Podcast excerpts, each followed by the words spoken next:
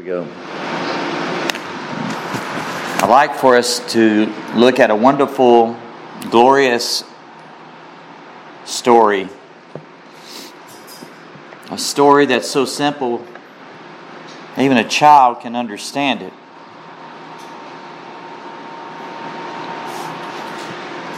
It's actually about a believing, repentant thief that died on the cross of Calvary, Calvary next to Jesus. There was another thief as well that rejected our Lord. And it's almost as you see God in His sovereignty was hardening one heart and He was showing compassion and softening another heart. That's what Scripture actually says. You hear so many people in this day of age, even in churches, say, Well, I got a choice. And, and uh, I've looked in commentators on this story, and they said one chose Jesus and the other one rejected him. And even though one did reject him, when it comes right down to it, it was God showing mercy to one and hardening the other. Actually, uh, the if you look at, um, you don't have to turn there, but as Brother Keith was talking about from that wonderful text he shared with us from Malachi, and as I was looking down, as he mentioned, God says, I've loved you, says the Lord. And you say, In what way you have you loved us? Was not Esau Jacob's brother? You notice, says the Lord, Yet Jacob I've, I have loved, but Esau I've hated. That's, that's God speaking. And so many people get caught up in why did God hate Esau? The, the, really, the question is why did God love Jacob? Why does God love us? And that's what we're looking at today, folks. It is the great love of God in Christ Jesus. We're going to look at some lessons here, and we're going to go to the cross. I tremble every time we go there because of who died there. Even though we're going to be looking at the thief, the repentant thief, our eyes are upon the Savior. Keep in mind that Jesus said in Luke 19:10 after Zacchaeus climbed a sycamore tree to see Jesus. Jesus made this statement. As the Pharisees was looking on, this was a tax collector and a wicked man. Jesus said, Salvation has come to your house today.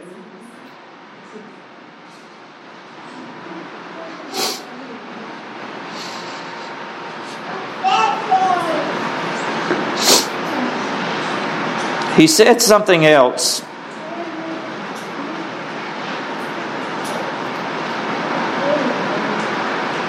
That strikes a blow to man's pride. For the Son of Man has come to seek to save that which was lost. Now, this is the story of that. And I want you to keep that verse before you. So go with me, please, and open your Bibles to the Gospel of Luke. Luke's Gospel. And we will begin with verse 32 and read to verse 43. Now, I'm going to tell you what I'm going to do today. I'm just going to highlight just a few points. This is not going to be an exhaustive exposition. Makes me think of there's a larger catechism and there's a shorter catechism. Well, today you're going to get the shorter. There's much, much more here, okay? But I'm going to pray that the Holy Spirit which is the real teacher, opens up your hearts and mine as well to see these great gems. So I'm not going to give you the larger exposition, I'm going to give you the shorter. We're going to have communion today, and that's one another reason why, but we're going to summarize it up and we're just going to highlight just a few points. So I'm reading from the New King James Version, and we'll begin with verse 32. Verse 32 says, There were also two others, criminals, led with him to be put to death. And when they had come to the place called Calvary, there had they crucified him. Notice the focus is on Jesus. They crucified him. And the criminals, one on the right hand and the other on the left. Verse 34 Then Jesus said, Father, forgive them, for they do not know what they do. They divided his garments and cast lots. And the people stood looking on. And even the rulers with them sneered, saying, He saved others. Let him save himself if he is the Christ, the chosen of God. The soldiers also mocked, mocked him, coming and offering him sour wine, and saying, If you are the king of the Jews, save yourself.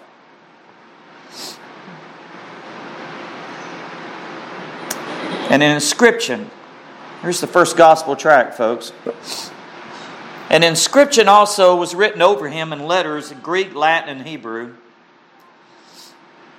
This is the King of the Jews. Then one of the criminals who were hanged blasphemed him, saying, If you are the Christ, save yourself and us. Almost the same kind of um, accusation. But the other answered and rebuked him, saying, Do you not even fear God?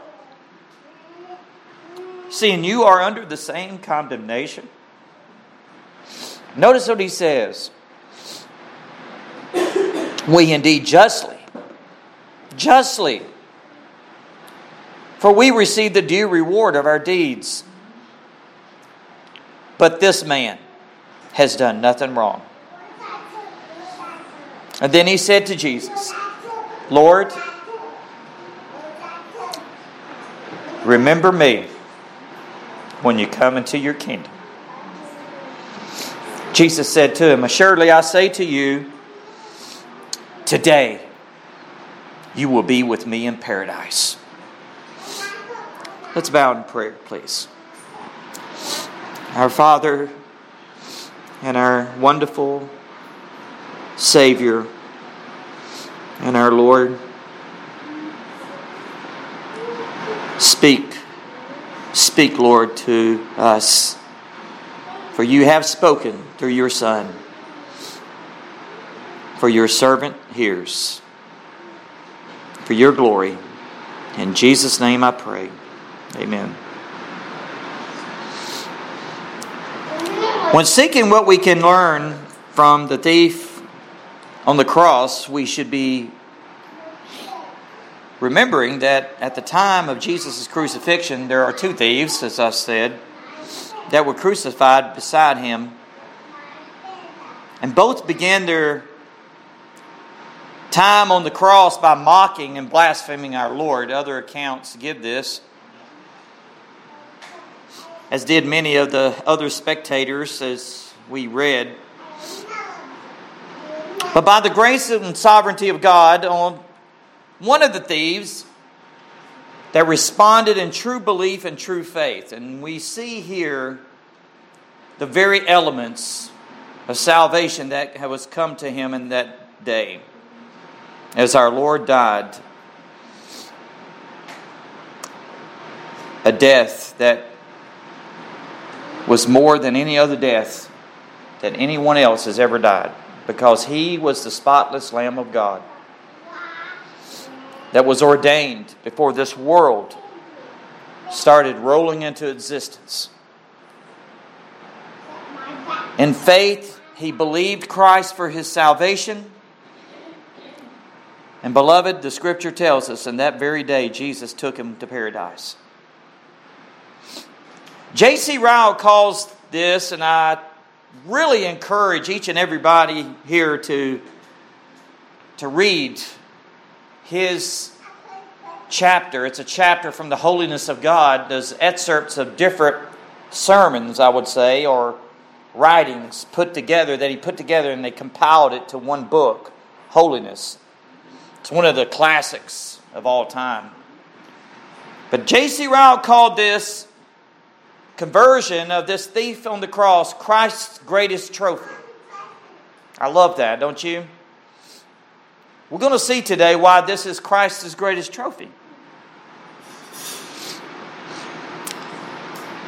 At the beginning of that um, writing, J.C. Ryle says this There are a few passages in the New Testament which are more familiar to men's ears than the verses which head this chapter.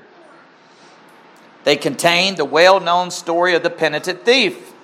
And it is right and good that these verses should be well known.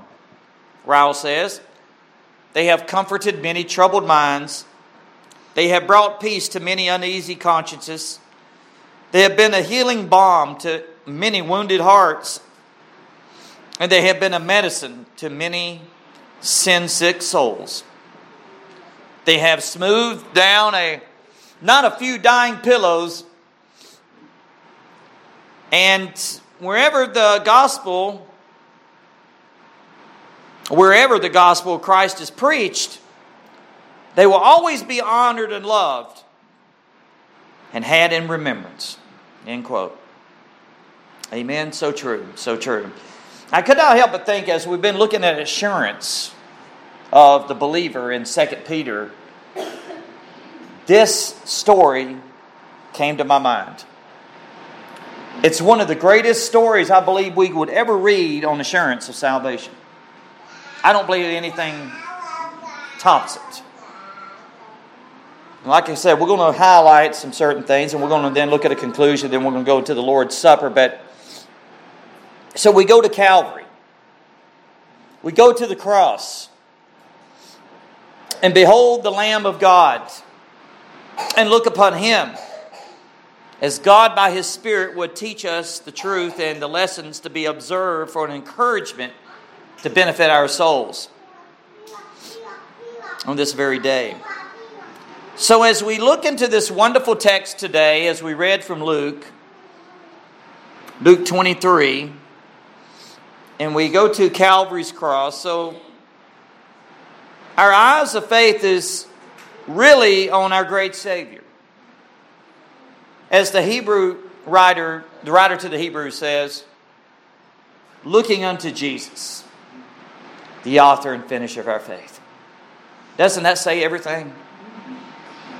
We dare not put our eyes on men.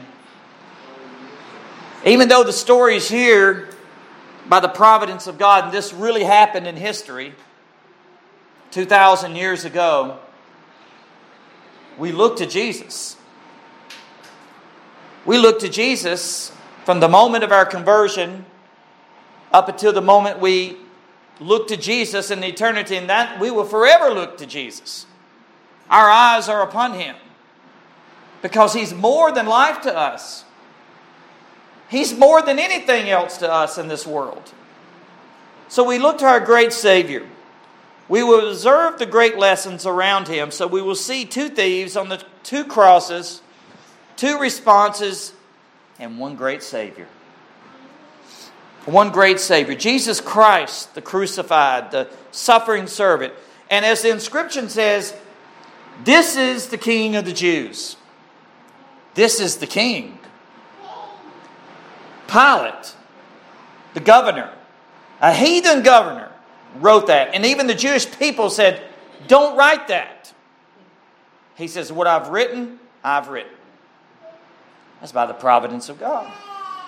I'm telling you, we're going to see the God's providence here at the conversion of this believing thief. So we see with an attitude of awe inspiring intercession.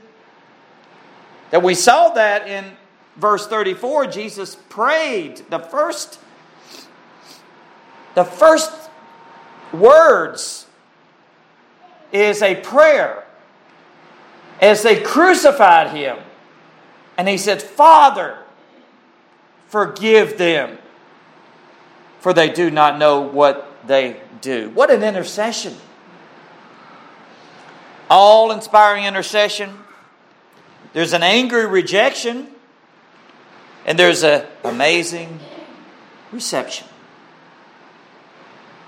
Now, let us find blessed assurance in our Lord Jesus as we behold the cross of Calvary. Notice verse two, 32 with me. We'll begin there. And like I said, I'm not going to go through every verse, but I'm going to highlight some certain things.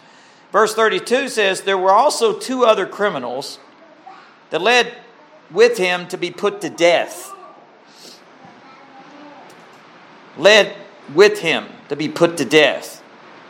The old authorized King James Version says, There were also two other malefactors malefactors led with him to be put to death. We need to understand that these two thieves, known as robbers, were perhaps insurgents, insurrectionists.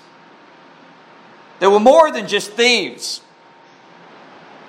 They were rebels against the Roman rule. And mere thieves in that day were not just not usually crucified. So these men had the scripture says, yes, they're robbers, malefactors, but basically they're insurrectionists. Commentators suggest that these men, and I think this is a good suggestion, that these men that were being crucified were probably cohorts of Barabbas. That's a very good suggestion because you know, as the story says, they released Barabbas and Jesus was crucified. This was all in the providence and sovereignty of God. Because if Jesus was released, he would have never been crucified. And salvation would have never come. Paul mentions that in 1 Corinthians. If they'd known that this was the Prince of Glory, they would have never crucified him. So this was in the mind of God and it was ordained of God because God knew that this was going to happen. He didn't have to, but God ordained it. I don't know about you, but when I think about it, it staggers my imagination. That this is Almighty God, the second person of the Godhead, that was sent from the Father to come to this world to seek and save the lost and, and save sinners from sin. Now, we see our Lord, the suffering servant, crucified with these two rebels these two thieves. Isaiah 53, verse 9 says this And they made his grave with the wicked. But with the rich at his death, because he had done no violence, nor was any deceit in his mouth. And if you read the latter part of Isaiah 53, verse 12, it says, and he was numbered. Get that. He was numbered with the transgressors. And he bore the sin of many. This is the sin bearer. He took it upon himself, the Holy One that knew no sin, and sin was foreign to him. He bore the sin of many and he made intercession for the transgressors. So we see our Lord, the suffering servant, as Isaiah 53 speaks of, numbered with the transgressors. He made intercession for the transgressors. And what a great Savior is Jesus our Lord. The first lesson I would like for us to look at, and like I said, there's many more, but I want to just highlight some here. The first lesson I think is the most important is we learn is that the repentant thief recognizes Jesus' Jesus's power, his power and willingness to save. And that's everything, isn't it? Isaiah 63 1 says, Who is this who comes from Edom? Listen to the question Who is this that comes from Edom with dyed garments from Bozrah? This one who is glorious, adorned in his apparel, traveling in the greatness of his strength. oh my, I'm telling you. God is asking a question like a all-wise parent. He wants our attention, and that's what good parents do there to their children. They ask a question when something is important, and the, and the parent already knows the, the answer. So God is doing this. He asks the question Who is this one who comes glorious, adorned in his apparel, traveling in the greatness of his strength? God answers, I who speak in righteousness, mighty to save. Don't you love that? He's mighty to save. We need to not forget this as we tell our lost loved ones about Jesus that Christ is mighty to save. They're in bondage to sin, and once were we as well. And yet, He causes the dead to come to life, light come to darkness, and raises the newness of life. That's the power of the gospel. Beloved, this is the very reason our Lord came. As I said earlier, He came to seek and to save that which was lost, to save sinners. I like what Spurgeon says just not to make us savable, but to save us. From her, did, didn't Matthew say that?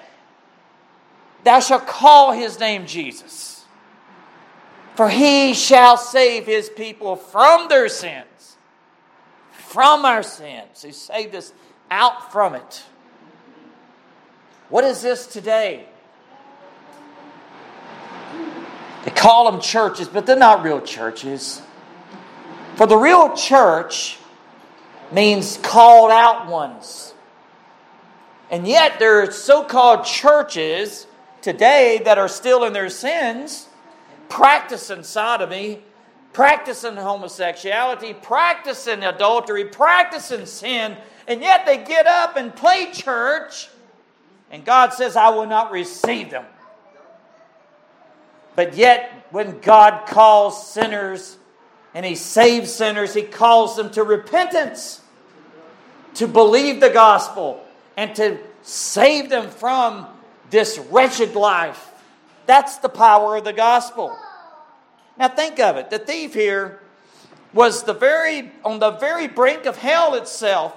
And I think of that God saved him and snatched him from the very brims and fire of hell. He was on the brink of hell. He was nailed to a cross. He was suffering a just punishment, by the way a just punishment for breaking the laws against Rome as an insurrectionist. He lived a wicked life. He seemed to die a wicked state for it, at least for a moment, and he even railed on the Lord like the other thief for a short time. But as time passed, as we read the scriptures, he seemed lost. He seemed gone. He seemed past of recovery. And this robber was very, a very, very wicked man. And God is angry with the wicked every day, isn't he? But yet, right there, at a distance, there was the Savior. Mercy and justice. And all kissed each other. And there the Savior was ready to save him. And, and we're going to see this. And this robber, again, was wicked. But notice with me what happens in verse 39 and 40. Then one of the criminals who were hanged blasphemed him and saying, If you are the Christ, save yourself and us. He was basically repeating what he heard from verse 35. He saved others. Let him save himself if he is the Christ, chosen of God. Others, even the soldiers, also mocked him in verse 36, coming and offering him sour wine. And then in verse 37, if you are the, uh, the king of the Jews, save yourself. And then in verse um, 40, but the other, this is the believing thief, answering, rebuked him, rebuked the one that was railing accusations, and he was doing it at first. And then it's like he stops. This man has a turning point. Do you not even fear God? Seeing you are under the same condemnation.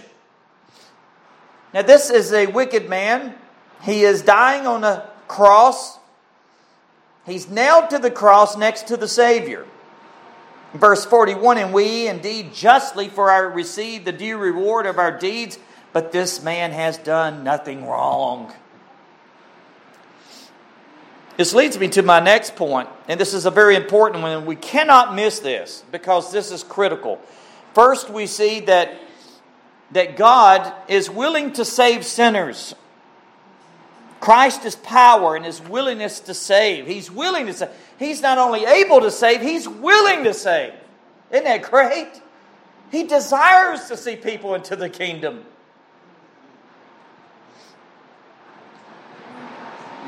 And what do we see? The next point. We learn that this repentant thief understood who he really was before God. This is so critical. He had a right knowledge of who he really was. And we will see he had a right knowledge of who Jesus really was. We're going to go to that point next.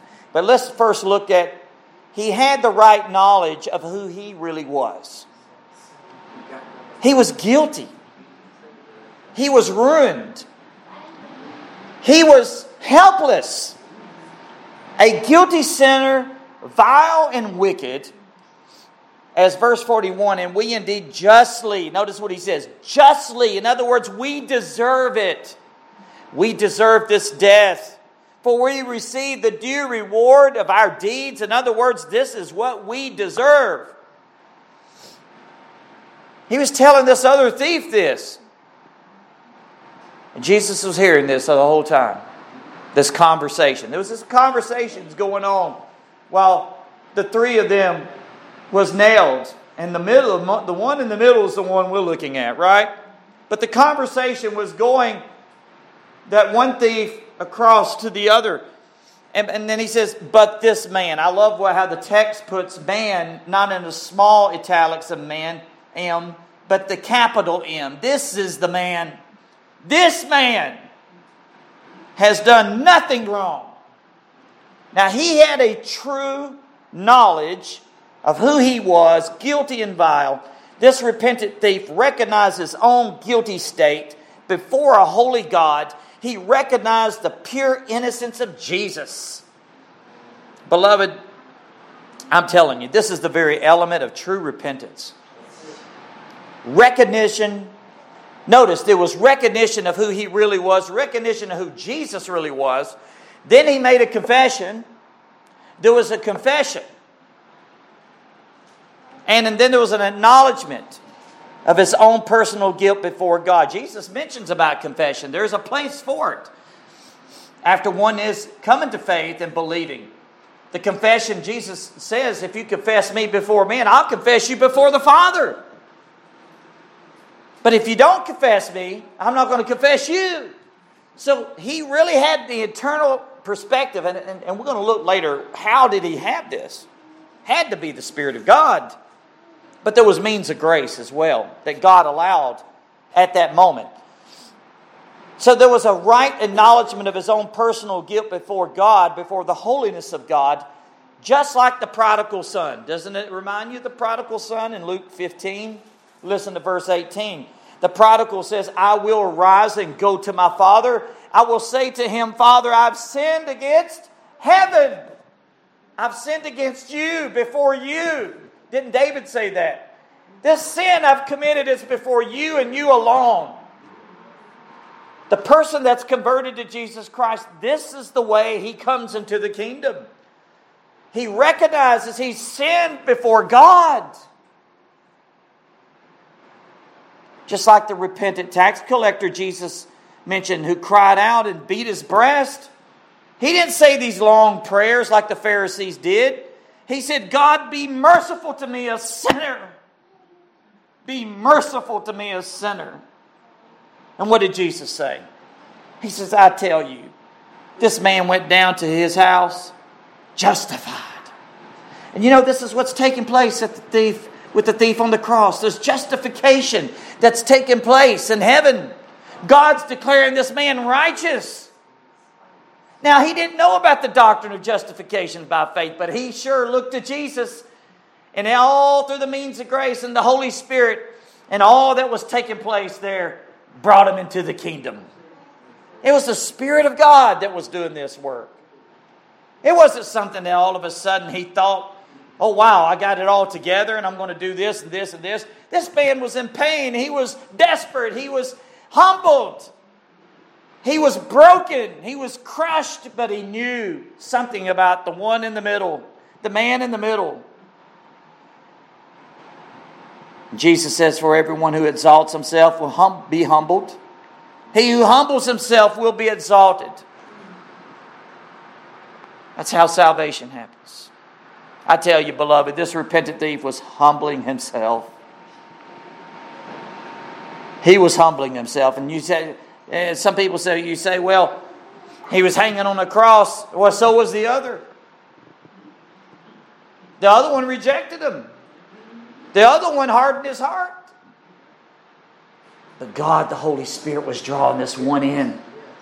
But yet he was humbling himself because he was humbling himself before the Savior. Oh, I tell you, beloved, he gives recognition of the pure innocence of the holiness of Jesus. He recognized who Jesus really was. He recognized first his own personal guilt, but he recognized who Jesus really was that Jesus was without sin. He was innocent, he was pure. Hebrews 7:26 says for such a high priest was fitting for us. Listen to that, for us. I put my place myself in the place of this thief. This repentant thief. And then the writer of the Hebrews says, Who is holy? Harmless. You know what that word harmless means? Innocent. Undefiled. Separate from sinners separate from sinners. And notice what he says, and has become higher than the heavens. All glory be to him. He's higher than the heavens, folks. There's nothing greater. Praise his holy name. So we understood, and we understand by the scriptures, and as the thief did, who he really was before God, and that's the state we should be. Guilty, vile, and helpless we. Spotless Lamb of God was he. Hallelujah, what a Savior. He understood the perfect innocence of Jesus. He understood the holiness of Jesus. And I really believe it was the means of grace as he was hanging on the cross. God was just moving upon him, but yet the means of grace was there. He heard Jesus pray for his enemies. Father, forgive them, for they do not know what they do and what they did to him. He saw the spotless Lamb of God. He knew Jesus was able to save to the uttermost, folks. Isn't it glorious? The third thing we see the believing repentant thief recognize that Jesus is Lord. I love this.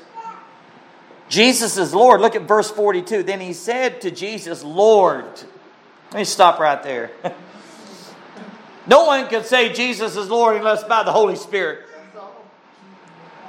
And really understand what Lord really means. He is Lord. He is Lord. He is Lord. He is Lord. I'm telling you, every knee's going to bow, every tongue's going to confess that Jesus Christ is Lord to the glory of God the Father. to the glory of God the Father through all eternity. Think of that. One day, there's going to come a day. Every knee is going to bow, every tongue is going to confess. And I like what Ryle says it's better to do that now.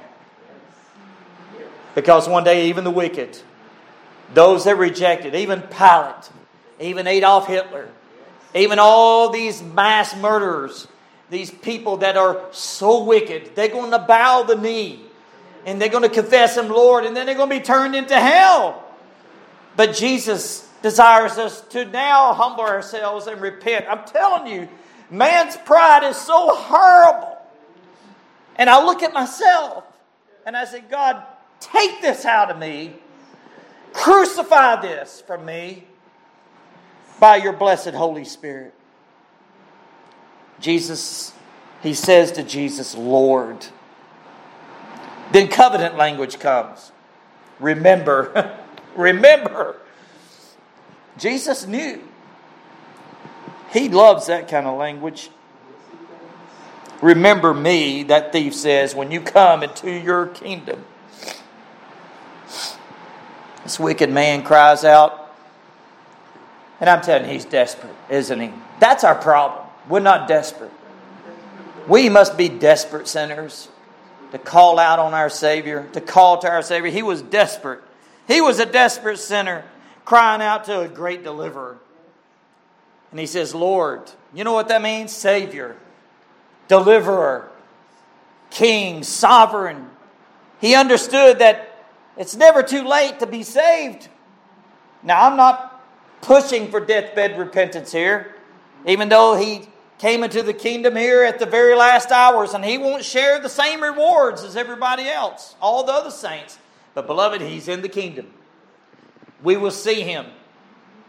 Praise God. He may not take any rewards as so doing for Christ, but he got his great and exceeding reward. As far as I'm concerned, that's all that really matters. Jesus is the, his reward. That's the way he was looking at it. This is the reward right here. I don't know about you. Yes, I want to do all that I can, and we're going to be all embarrassed at the judgment seat one day that we didn't do more and that we didn't love him more. But this man right here, we will see him before the throne of God. We will see. And here he's asking. He goes to the right one, right? He cries out to the righteous one, the Holy One of Israel, the Messiah himself, the one for whom God made him who knew no sin to be sin for us, that we might become the righteousness of God in him. He goes to the one who's the Lamb of God without blemish and without spot, as Peter says. He goes to the one who committed no sin, no deceit was found in his mouth, who, when he was reviled, did not revile in return. When he was suffering, he did not threaten, but he committed himself to him who judges righteously. There's no one that trusted the Father like Jesus. A perfect trust. The one who cried out and prayed for his enemies. He, calls this desperate thief, calls to the one. He goes to the right one, does he not?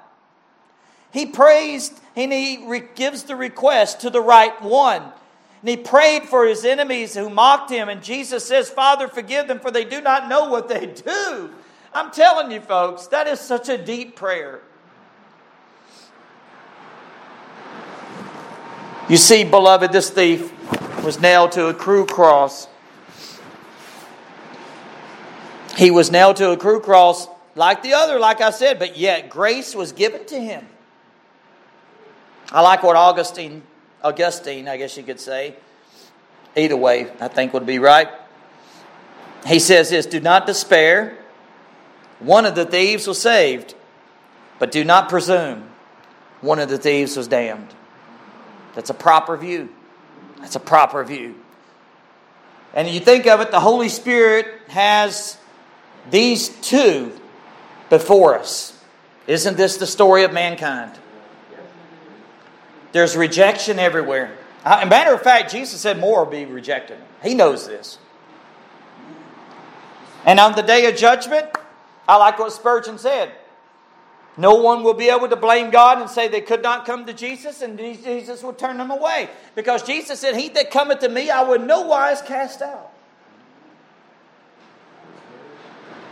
So no one will say that Jesus did not welcome all, because that is the common, the general call, like we looked at, that God says to whosoever will. But Jesus knows there's only going to be a few, the chosen, that's going to come into the kingdom. Amen? Jesus said it. This is not the words of some man. Jesus said, Strait is the gate. He said, actually, when he began to say that, he says, Enter into the strait gate. He encourages the first thing. Enter into that strait gate, for narrow's the way that leads to life but few there be that find it. Few. But broad is the way that leads to destruction, and many there will be going into that path. We see that, don't we? This is, this is the human history. So we have both thieves. And this repentant, believing thief comes into the straight and narrow way. Let us not forget this. Two thieves, two responses. The repentant thief had grace given to him, the, uh, the rejecting thief was hardened. Just, just like what God says Jacob I've loved, Esau I've hated. People said, explain that to me. I'm telling you, that's God's decision. It, Deuteronomy 29 29. It, it, the, look, the secret things belong to the Lord. But the things that are revealed belong to us, and we got enough revelation here. Only there's certain things, only it's God's heart and mind. What we need to do is make sure that we're in the kingdom, we humble ourselves. Don't worry about these questions. If we got questions, he, will take care of that on the other side. I'm going to be honest with you. Once we get to the other side, it's not going to matter no more. Because it's our fleshly state. It's, our, it's almost like the curiosity kills the cat, but satisfaction brings them back. Isn't that the truth? We all have a curiosity about it, and actually, we want to know, know, know. But God says, No, I know all things. He knows what's best. What we need to make sure that we're in the kingdom. Amen. Follow me. And now, that thief understood that he could not be saved through his own good works, could he? No. Or any act of self righteousness. No, because actually, self righteousness means that human beings can do something to merit their salvation. That's externalism. That's playing church. God despises that. God hates that. Somehow to earn brownie points with God, to earn God's favor. It's blasphemy. God hates it. And this thief was nailed to a cruel cross on Calvary next to our Lord. Let me ask you this what acts of righteousness could he do? he couldn't get down from that cross. He was nailed on that cross. He couldn't come down to go to church. He couldn't go join a church, could he? Or he couldn't perform any good deeds of righteousness or he could even be baptized. I had a discussion with an elderly Church of Christ man one time. I, I, I did this respectfully because he was much more older than I was, but he was strictly Church of Christ, and we were talking about salvation, and kind of interesting that this is my great my great aunt. We went to visit. She's I pray with the Lord now. I don't know, but I was we were talking about Jesus and salvation because I knew she didn't have long. And it was a gracious conversation. And there was a curtain. And right next to us, he was coming to this elderly man that was a Church of Christ minister, was visiting his mother. And she was like in her late 90s. And she had dementia. It was a sad case. And he was we was started discussing things and as he heard me talking about salvation with my great aunt he had to start saying some things, and he started talking about uh, salvation and and the addition of good works to salvation. And he mentioned, he said, You must be baptized in order to go into the kingdom. I said, No, no, no. I said, My friend, I say this respectfully. I said, You're way off the path. I said, That's good, that's works of righteousness. I said, Jesus, he, Jesus does command us to be baptized after salvation. I said, But is it necessary for salvation? I said, Absolutely not. It's an external sign what happened inside. I said, the main thing, my friend, is you must be born again. He said, Well, I agree with that. I said, But you must be baptized. I said, No, sir. I said, You got it all wrong. Then I went right here to this chapter.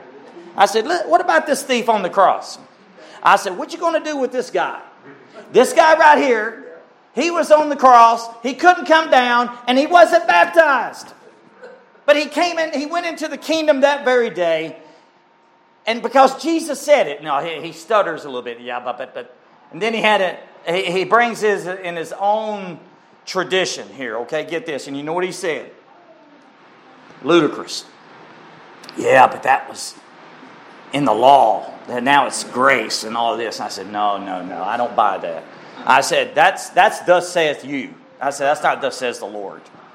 So we graciously departed. And it was kind of interesting as we was having this debate, and it was much more.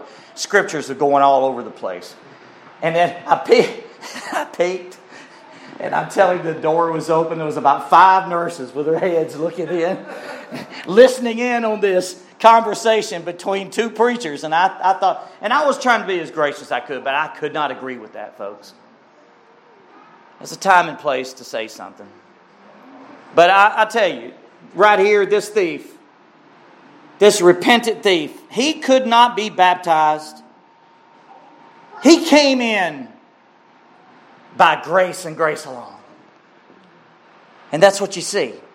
And he believed, he was repentant, he was faithfully believing.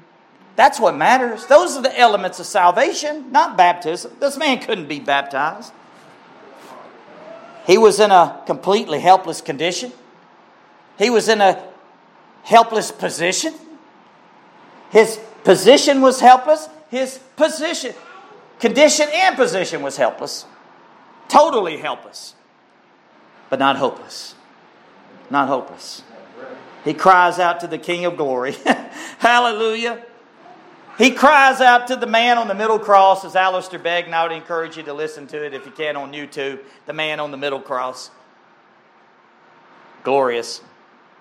He cries out to the Lamb of God who came to take away the sin of the world to behold him, to behold him, the thief that cried out in a simple prayer, a very short prayer, Lord, remember me when you come into your kingdom.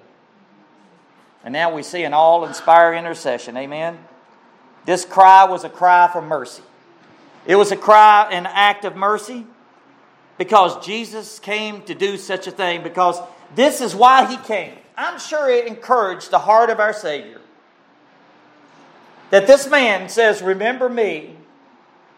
And first he says, Lord, remember me when you come into your kingdom. How our Savior must, at that moment,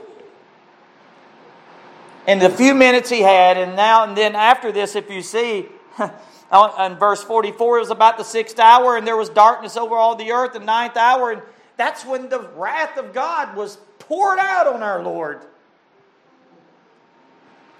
Let's look at the fourth.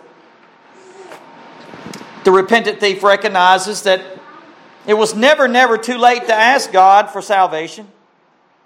Now, I told you we would revisit this. I don't believe in deathbed repentance.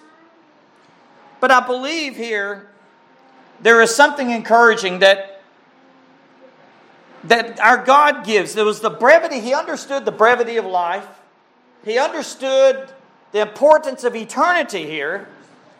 But he also understood that it's never too late. Today is the day of salvation, to call on the name of the Lord. Now's the acceptable time, the scripture says. And he knew that his death was imminent. He knew it was sure. That's what we need to know, folks. This is what people needs to know. We need to give them the scripture and say, look, it's appointed for once man to die, and after that, the judgment. I'm telling you, Wicked sinners don't like to see that because they think they're going to live on and on on this world and never answer to God. But I'm telling you, this life is short. We're passing through very short. It's a short span. And we're going to appear before the judgment seat of Christ, are we not? There's no escaping it. So we better prepare for eternity now. But this believing thief, he knew he, he, he believed it was not too late to experience the divine grace of God. Jesus responds to him. Notice the response in verse 43. And Jesus said to him, Assuredly, the master teacher, as he always said, truly, truly, assuredly, I say to you, when Jesus says this, you can count on it. Today, you will be with me in paradise. I like what MacArthur says here. The thief on the cross will enjoy the full blessings of heaven alongside those who have labored their whole lives for Christ, such is the grace of God.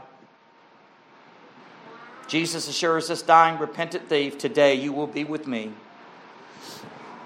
Now there's full assurance. That's the blessed assurance. Amen. Hearing from the very lips of the Master himself, dying right next to this repentant thief, as Spurgeon says, this is the whisper of Christ to every dying saint. Today you will be with me. Not might, will be with me in paradise. Jesus spoke to this thief on the cross these gracious words. What a promise. Amen. What a promise. And what was the promise he gave? You will be with me in paradise. Paradise. This is interesting. He doesn't mention heaven here, even though eventually it will be heaven. A paradise was a place, and Jesus speaks about this. It's interesting because Jesus speaks about this in chapter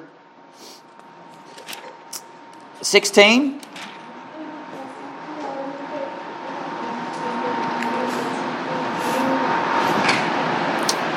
And he talks about Lazarus, the rich man and Lazarus, right?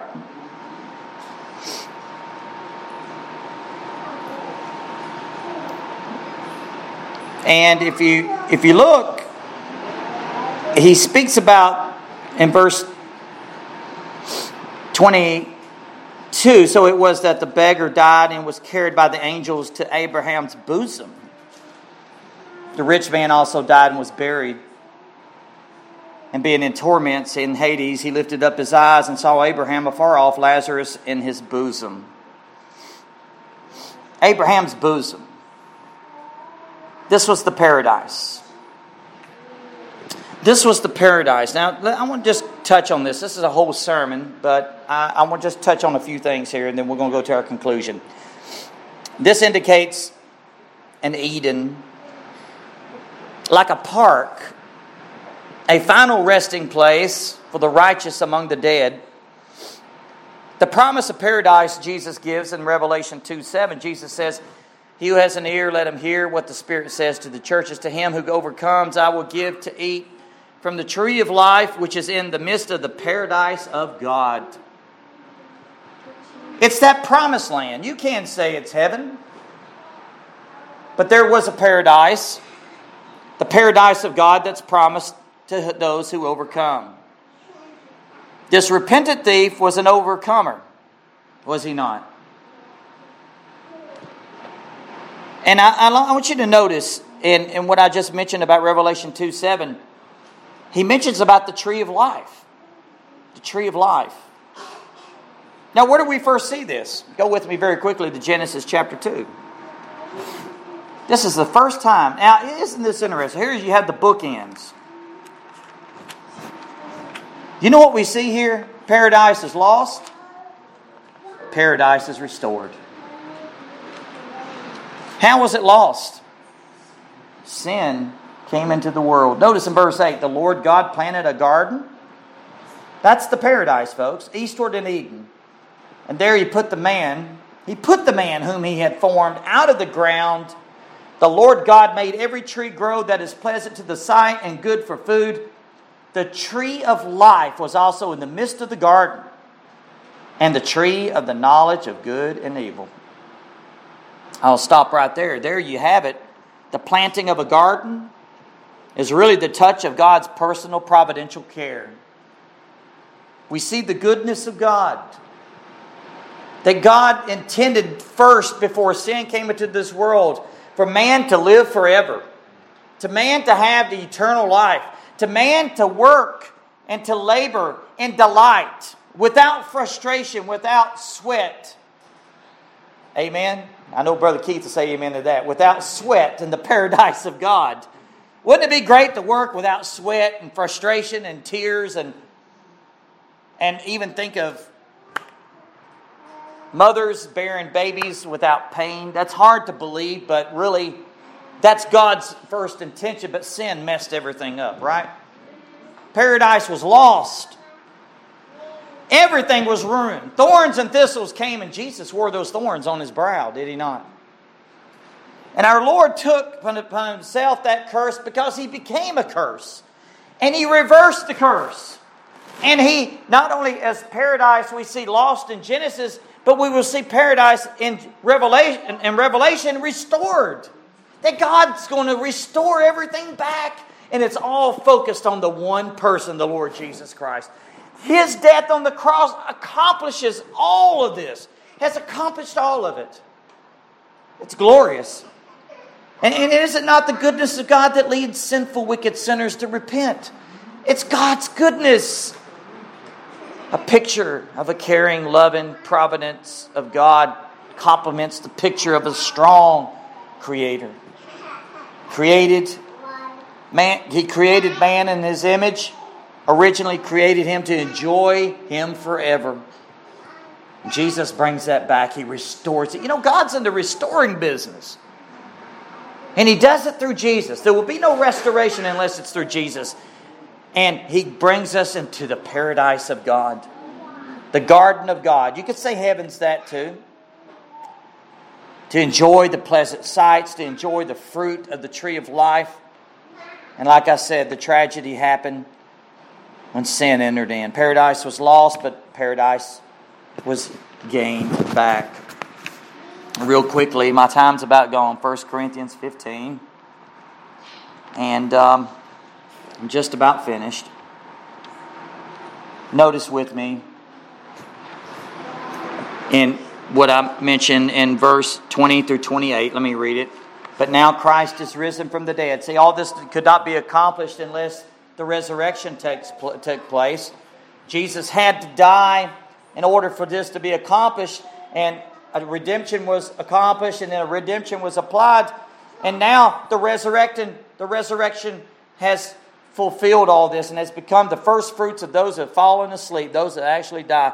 Verse 21 For since by man came death, by man, the capital, you notice in your translation, the man, by man was Adam, by man the capital, Christ, also came the resurrection of the dead. For as in Adam all die, even so in Christ shall all be made alive, but each one his own order, Christ the firstfruits, afterward those who are in Christ at his coming. Then comes the end, when he delivers the kingdom to God the Father, when he puts an end to all rule and authority and power. He, for he must reign till he has put all enemies under his feet and the last enemy that will be destroyed is death. For he has put all things under his feet, and when he had says when he says all things are put under him, it is evident that he who put all things under him is accepted. And now when all things are made subject to him, in other words, in submission to him, because he's Lord, right? Then the Son himself will also be subject to him to put all things under him that God may be all in all. It's glorious. William Cowper said it right, and we're going to sing it here in a few minutes. The dying thief rejoiced to see that fountain in his day. There may I, may I, though vile as he, wash all my sins away. And if you read about William Cowper, he had a tragic, ruined life. It sin messed him up real bad, but he was restored, folks. And God used this man. Wash all my sins away. Wash all my sins away. There may I, Though vile as he, wash all my sins away. Very quickly, an application to this. That's personal application, but I want you to think about this. Let me give you a question. How did the dying thief come into the kingdom that day? Well, number one, I will have already said it by the sovereignty of God. But this man didn't have the 66 books of Revelation to us. By the way, that, that was not even completed at the time, was it? Here was Jesus on the cross. He's crying out to him. This man is a pagan. He's, he's a thief. He's a robber. He's an insurrectionist. The only thing that was available is the law, the giving of the law, the Septuagint and the prophets. He didn't have the Bible. He didn't have church to go to, did he? But he had the right one to go to, and that was a dying Savior. Praise God, a dying Savior. This vile sinner knew nothing of all those other things, but he knew about the dying Savior because he was in eyesight distance of him. He knew, and what he knew was enough and sufficient.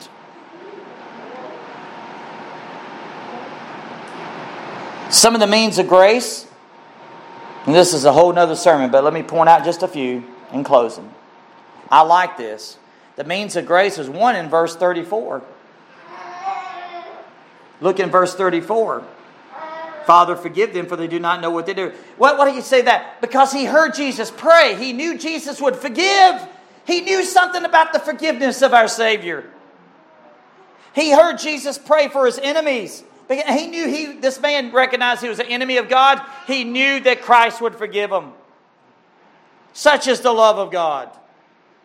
The second means of grace I see here in verse 38. Notice this the inscription that was written over him in letters of Greek, Latin, and Hebrew this is the King of the Jews. So, see, he mentions about a kingdom. He had to know that if there's a kingdom, there had to be a king. Here's the king, the king of glory, right here. So he recognizes from the inscription this is the king of the Jews. Isn't that wonderful? These are means of grace. He acknowledged his own personal sin, as we already looked at in verse 39 through 40. And, and, and, the, and the fourth thing is, is he knew that Jesus was a perfect, innocent Savior. And I believe that's the most important thing, is recognizing who we really are before God and who Jesus really is. That is really, really what matters.